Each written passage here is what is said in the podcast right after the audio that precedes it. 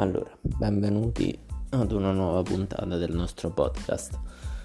Ho pensato molto a questa ventiduesima puntata, ho pensato anche se farla o meno, perché purtroppo ieri la Fiorentina ha perso la semifinale contro la Juventus ed era forte in me la delusione. Avevo preparato le pagelle, però mi sembrava giusto non, non spoilerarle e inserirle appunto nel podcast qualora qualcuno volesse ascoltarlo magari avrebbe questa preview insomma delle, questa anticipazione delle, delle pagelle. E um, ho cercato tutta la giornata di ieri di non pensare a, a quella partita e purtroppo però vabbè mi è stato ovviamente impossibile l'ho vissuta con tensione da quando mi sono svegliato a quando è arrivato il momento del match, ma già dalla lettura delle formazioni eh, ho avuto una sensazione veramente di, eh, di scoramento, ecco, di pensare che non ce l'avremmo mai fatta.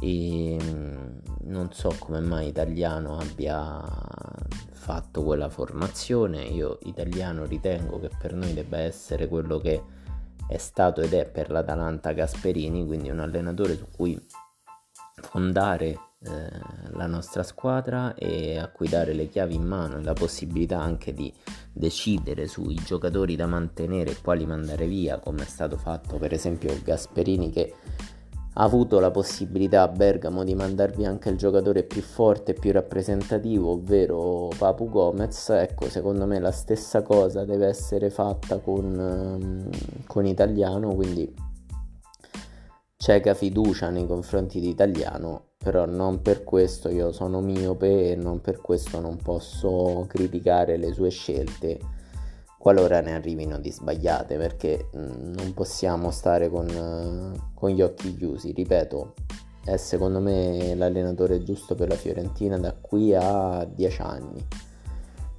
perché crescerà insieme a noi, è un allenatore con grande ambizione e può far crescere la squadra, però purtroppo la crescita passa anche attraverso degli errori e secondo me ieri gli errori ci sono stati.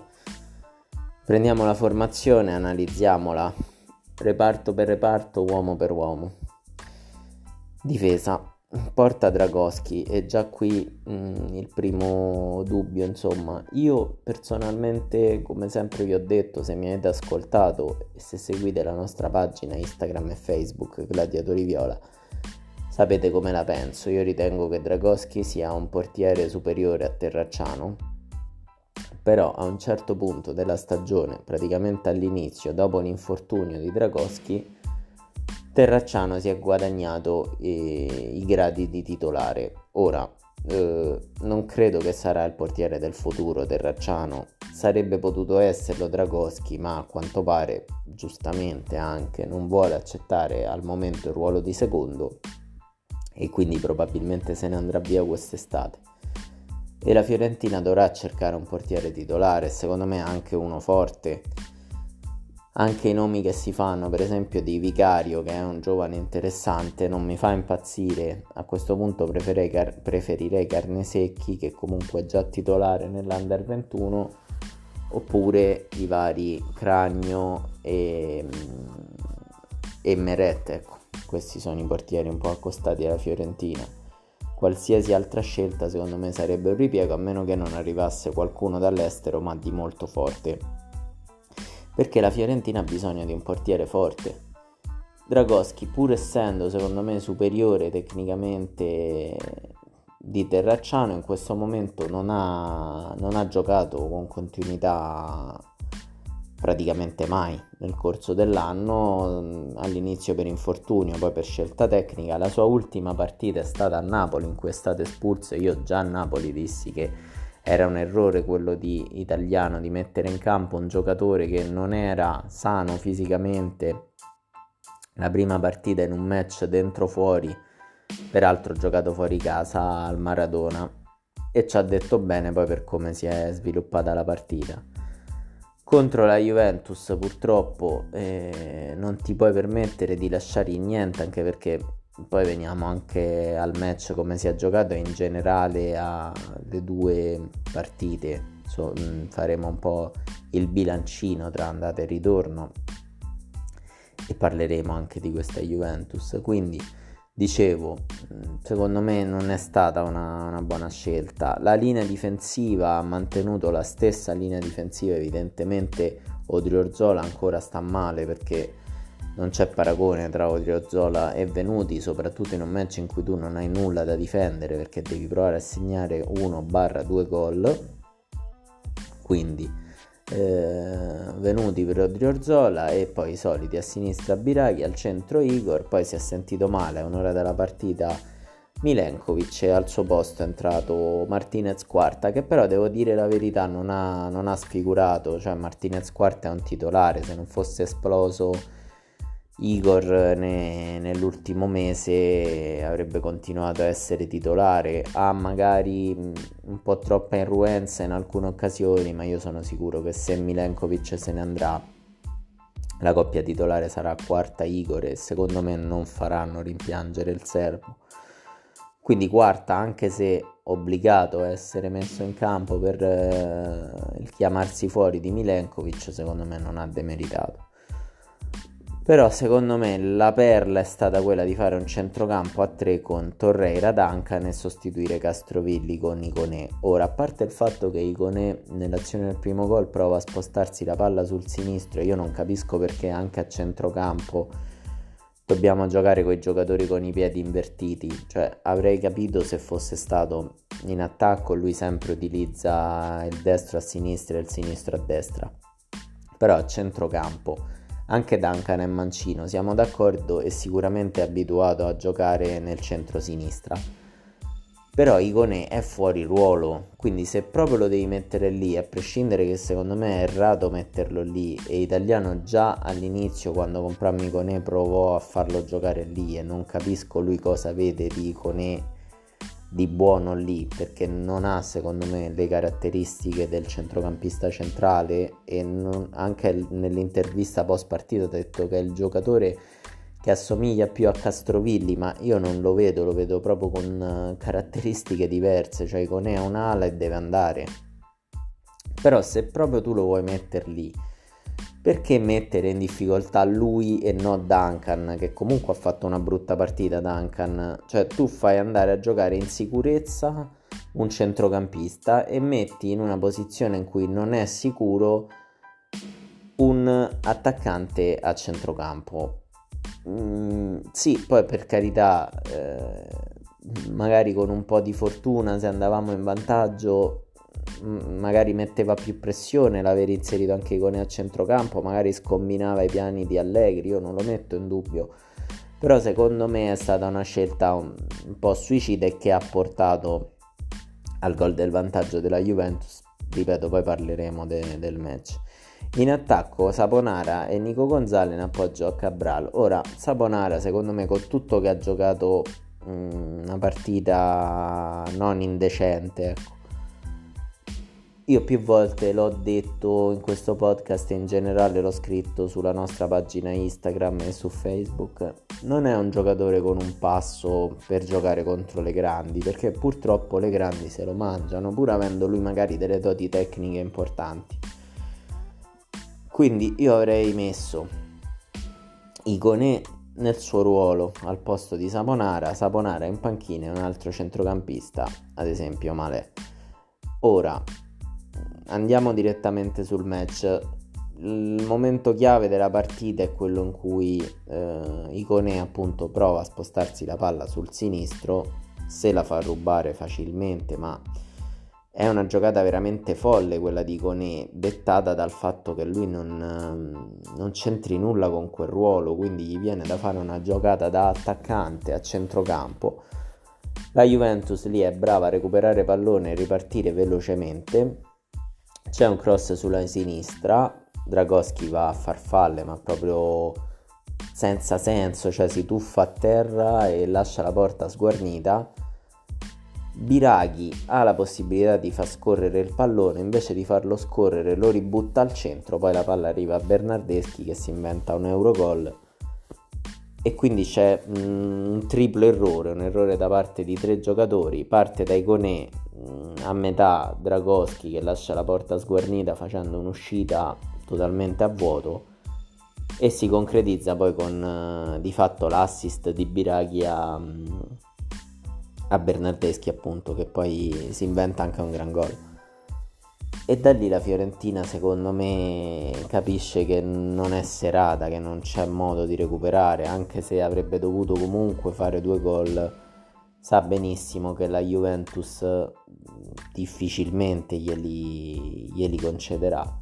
Ad un certo punto del match del primo tempo addirittura Torreira si fa male da solo, poi rientra ma poi a fine primo tempo resta in panchina perché o meglio viene sostituito perché non ce la fa e questa ragazzi la ciliegina sulla torta della sfiga della Fiorentina sarebbe che per un match del genere tu vai a pregiudicare una qualificazione europea che senza Torreira sarebbe veramente difficile perché uno è il faro del nostro centrocampo 2 è il miglior realizzatore della Fiorentina. Anche ieri comunque si è visto che la Fiorentina ha difficoltà a far gol. Nico Gonzalez becca una serata sfortunata e quindi non, non riesce a essere incisivo né come assist né come gol.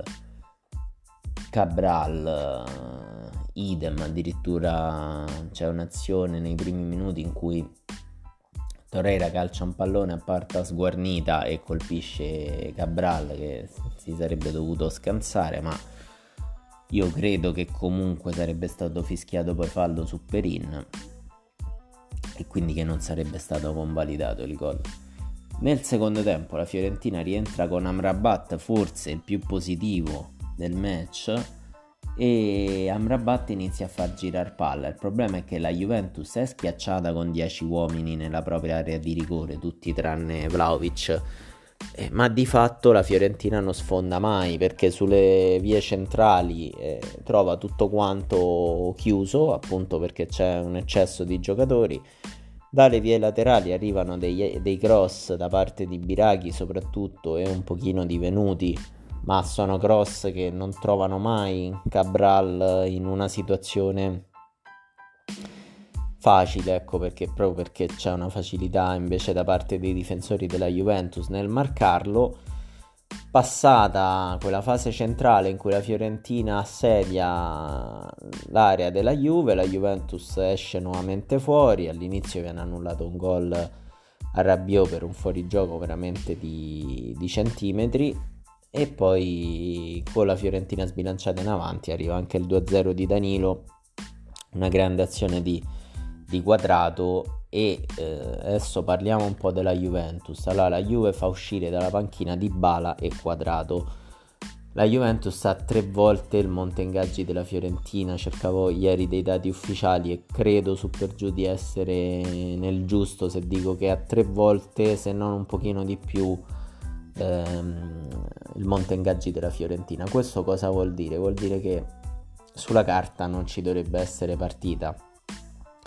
Proprio per questo in realtà è un grande successo e noi arriviamo praticamente fino alla fine del, della seconda partita, della partita di ritorno, a mettere in discussione eh, la qualificazione per la Juventus.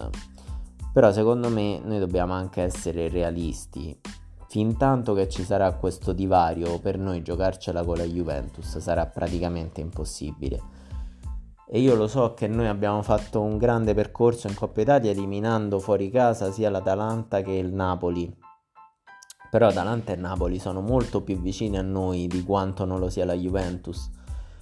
E non ci dobbiamo fare ingannare dal fatto che la Juventus abbia fatto e stia continuando a fare un campionato veramente ridicolo per le loro possibilità e anche ieri ha giocato male. Se andiamo a vedere le statistiche, addirittura sulle due partite la Fiorentina più possesso palla, più tiri totali, più tiri verso la porta. Però la verità è che non ci dovrebbe essere partita, quindi già il fatto che ci sia partita secondo me deve farci eh, capire che noi stiamo facendo una, una stagione al di sopra delle nostre possibilità. Tanto che nel post partita di, di Mediaset chiedono ad Allegri se la Fiorentina è l'avversaria per il quarto posto e Allegri dice vedendo il calendario la Fiorentina è, è la nostra avversaria per il quarto posto. Ora, mh, mm, probabilmente sta facendo pretattica Allegri. Io personalmente mi tengo il sesto posto, nel senso io spero la Fiorentina arrivi in Europa perché secondo me non sarà facile, proprio perché io vedo il calendario, non mi sembra facile per la Fiorentina, tutt'altro.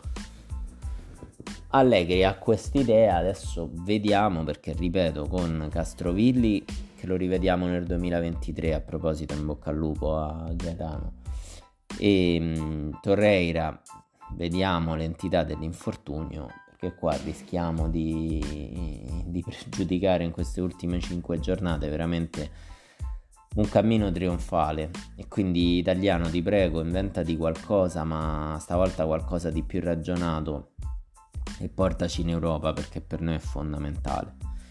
Dobbiamo tornare in Europa se vogliamo accorciare il gap con, con queste squadre tornare in Europa ti permette anche degli investimenti importanti, cosa che Commisso comunque secondo me ha fatto in questi anni, ma che a maggior ragione potrebbe fare in caso di qualificazione. Andiamo con le pagelle. Allora, Dragoschi ho dato 4,5, anche se mi ha fatto un po' schifo il pagellista di Mediaset che gli ha dato 3 addirittura. Infatti, Sorrentino ha detto che insomma ha esagerato. Ha detto un conto è fare le, le pagelle divertenti, un conto è dare 3 a un ragazzo comunque che ha delle attenuanti, che sono quelle che vi ho detto prima, quindi non le ripeto. Venuti 5 e mezzo e vabbè, ormai abbonato all'insufficienza, gioca secondo me perché non c'è Odriozola, non è proprio la sua partita. Quarta per me è un 6 come è un 6 Igor, giocano secondo me una partita molto attenta Forse su quarta potevo dare anche un mezzo voto in più. E in realtà l'attacco della Juve non è che spaventa molto la Fiorentina, pur avendo perso 2-0, i gol arrivano da, non da attaccanti, ecco, per intenderci, Morata e Vlaovic vengono eh, fermati bene, per cui nessuna colpa ai due centrali. Biraghi per me è un 5, va bene, ho parlato di quell'azione. Poi per carità lui ci mette tanto impegno, i cross della Fiorentina arrivano quasi tutti da sinistra perché non ha senso insomma provare a far crossare Venuti, però si vede che non è la sua serata. Duncan anche 5 secondo me, si fa un po' mangiare dal centrocampo della Juventus, soprattutto nel primo tempo, dove addirittura prova a passare la palla indietro e quasi far partire un contropiede letale di Vlaovic Torreira 6, eh, se fosse stato in campo di più sicuramente con la sua grinta sarebbe stato un altro match, non riesco a dargli più di 6 però perché comunque non, probabilmente dolorante, non fa una gran partita. Icone 4,5 per tutto il discorso che abbiamo fatto in precedenza, Saponara 5,5 anche lui per il discorso fatto in precedenza, quindi non mi, non mi dilungo e non mi ripeto, Cabral 5 anche per lui l'impegno c'è, però non, non, basta. Con tutto che poi sfiora anche un gol uh, di testa. Secondo me è un ragazzo che dovrà sbloccarsi. Una volta che sia sbloccato, sarà l'attaccante del futuro della Fiorentina. Ma mm, io credo debba fare soprattutto la preparazione con italiano. Perché anche se fisicamente hanno fatto notare che si è ripreso, secondo me ancora un paio di chiletti in meno gli farebbero bene.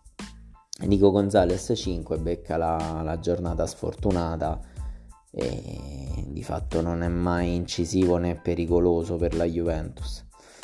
I subentranti Amrabat 6,5, l'ho detto, fa girare molto bene la squadra, è probabilmente il più positivo dei nostri. Sottil 5, al solito italiano gli dice di fare una cosa e lui fa di testa sua.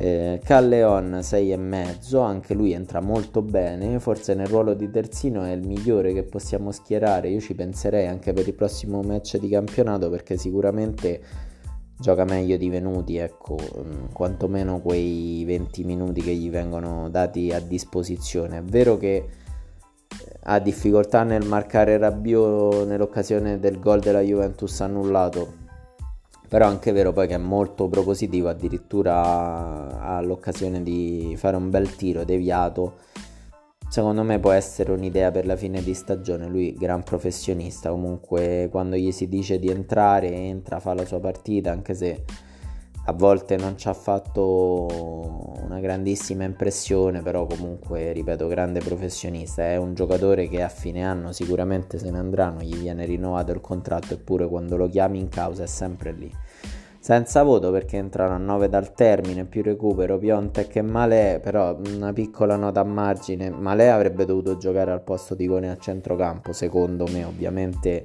è facile a, a bocce ferme, insomma, dopo aver visto la partita criticare italiano, lui sicuramente aveva un'altra idea, però su Piontek io ragazzi non capisco, cioè lui ha fatto secondo me un buon inizio di stagione, aveva segnato con molta continuità poi è andato in nazionale, è ritornato, ha perso il posto ai danni di Cabral io capisco che Cabral sarà l'attaccante del futuro, quindi italiano vuole, vuole comunque sia lavorarci, però non è possibile che Piontek possa giocare solo 9 minuti, 5 minuti a partita. Cioè questo è un attaccante comunque che aveva sempre timbrato il cartellino quando era stato messo in campo, quindi non so se dietro c'è un, un'idea societaria per non riscattarlo, però non, non mi piace il fatto che giochi così poco, anche su questo una piccola tirata d'orecchia italiano che si prende 5 mi dispiace però per tutto quello che abbiamo detto finora non è sufficiente. E ripeto dovrà rimanere con noi da qui a 10 anni secondo me migliorare però ieri ha sbagliato eh, siamo andati lunghi, ma era ovvio che l'argomento fondamentale sarebbe stata la Coppa Italia. Vediamo il campionato col Venezia. Abbiamo vinto 1-0. Secondo me già lì si vedeva che la squadra era un pochino in affanno, ma potevamo magari pensare che era legata, e magari è stato così, a, al, al, pensiero del match della semifinale di Coppa Italia. Tutto sommato, altre volte ci è andata peggio prima dei match di Coppa Italia. Siamo, abbiamo perso spesso e volentieri. Questa volta, comunque, si è portata a casa una vittoria, seppur forse con la squadra più in difficoltà della Serie A insieme alla Sandoria, quindi il Venezia e diamo proprio le pagelle veloci giusto per mm, le avete lette probabilmente sulla nostra pagina avevamo dato Terracciano 6,5 venuti 5,5 quindi conferma il 5,5 in due partite. Igor 7 Milenkovic 6,5 Biraghi 5,5 Torreira 8 Castrovilli 7 non ne abbiamo parlato abbiamo fatto un piccolo accenno si è infortunato 2022 finito per lui lo rivedremo nel 2023 c'è chi dice è il momento di dargli fiducia e farlo rinnovare. Penso anch'io, magari non a cifre troppo esose perché so che lui comunque cercava insomma un contratto importante. Secondo me gli si può dare un contratto, ma non quello che voleva lui perché comunque fisicamente non, è, non, è, non siamo così sicuri con lui. Per cui magari un contratto in cui ci possiamo venire d'accordo noi e lui e, e, ovviamente ripeto ancora una volta in bocca al lupo per il ritorno per il nostro campione d'Europa è un giocatore imprescindibile l'abbiamo visto in Coppa Italia infatti come è andata senza di lui a centrocampo. Malè 7,5 Nico Gonzalez 7 Cabral 6,5 Icone 7 Dan, ehm, Sottil 6 Duncan 6 questi subentrati Amrabat 6 Piontek senza voto ve lo ripeto ha giocato 5 minuti col Venezia e 9 contro la Juve. Italiano eh, fu un 7 secondo me col Venezia. Ehm, che dire della partita col Venezia? L'idea era quella, insomma, di sprecare, penso sia stata quella di sprecare meno forze possibili per il match di Coppa Italia. Ce l'abbiamo fatta perché poi siamo andati in vantaggio praticamente subito e poi ci siamo difesi. Il Venezia però di fatto avrà tirato in porta sì e no una volta e insomma non è una squadra su cui poi fare una disamina interessante per quanto riguarda noi in generale contro, contro il Venezia. Nel mezzo avevamo la partita di Coppa Italia, poi abbiamo la partita con la Salernitana la settimana prossima che sono insomma due squadre, l'ultima e la terzultima, ecco, quindi sembrava insomma un percorso facile con la Coppa Italia anche da fare però la Salernitana ieri ha vinto 1-0 contro l'Udinese al 94esimo, secondo me è un ambiente molto caldo. Salerno, sappiamo bene che mh, per noi c'è anche eh, insomma qualche motivazione in più quando si gioca contro di loro perché c'è un odio tra, tra le tifoserie e mm, mi preoccupa abbastanza dover giocare a Salerno appunto perché loro hanno il pubblico dalla loro, per, dalla loro perché comunque mm, con la vittoria contro l'Udinese e anche la vittoria precedente contro la Sandoria nelle ultime due partite hanno fatto 6 punti, il che è, è raro per la Salernitana, ma di fatto li ha rimessi in corsa per provare una salvezza improbabile, ma a questo punto finché non ci sarà la matematica a condannarli, giusto tentare e quindi secondo me è una partita difficile, in un ambiente difficile in cui spero ci sia Torreira, anche se Amrabat ha fatto molto bene, ma perché secondo me Torreira e Amrabat dovrebbero giocare insieme in questo momento. Eh, con Amrabat a sostituire Castrovilli. Qualora così non fosse, ci sarà Malè con Amrabat. Se facciamo ovviamente il gioco delle figurine, la Fiorentina è favorita, però non la prendiamo assolutamente sotto gamba perché una sconfitta contro la Juventus eh, in semifinale di Coppa Italia ti lascia delle scorie mentali, loro vanno sulle ali dell'entusiasmo. E secondo me, ecco, una riflessione che, che stavo facendo questa mattina è come loro col mercato di gennaio siano riusciti a rivol- e cambiando allenatore siano riusciti a rivoluzionare eh, una squadra come quella della Salernitana che sembrava una squadra di Serie B messa in Serie A casualmente e grazie all'ingresso mm, come direttore sportivo di Sabatini e io non riesco a capire come Sabatini abbia cioè debba per forza trovarsi in questo tipo di squadre mentre noi abbiamo Prate che comunque mi sembra faccia abbastanza fatica a fare quello che fa Sabatini, per cui questa è anche una riflessione per la società. Secondo me ci sono tanti direttori sportivi che lavorano bene anche squadre piccole a cui si potrebbe dare un'occasione. Detto questo, siamo stati addirittura a meno di mezz'ora, pensavo sarebbe durata di più. Io, mm, insomma, che dire, vi do appuntamento alla prossima settimana sperando di commentare una vittoria della Fiorentina a Salerno ma ripeto, non sarà facile. Occhio anche ai risultati soprattutto delle nostre avversarie dirette, Lazio Atalanta e chissà forse anche Roma con cui abbiamo lo scontro diretto a Firenze, però mi sembrano abbastanza lanciati i giallorossi, per cui vediamo come andranno anche queste tre e speriamo noi di, di segnare insomma qualche gol a Salerno e di portare a casa i tre punti.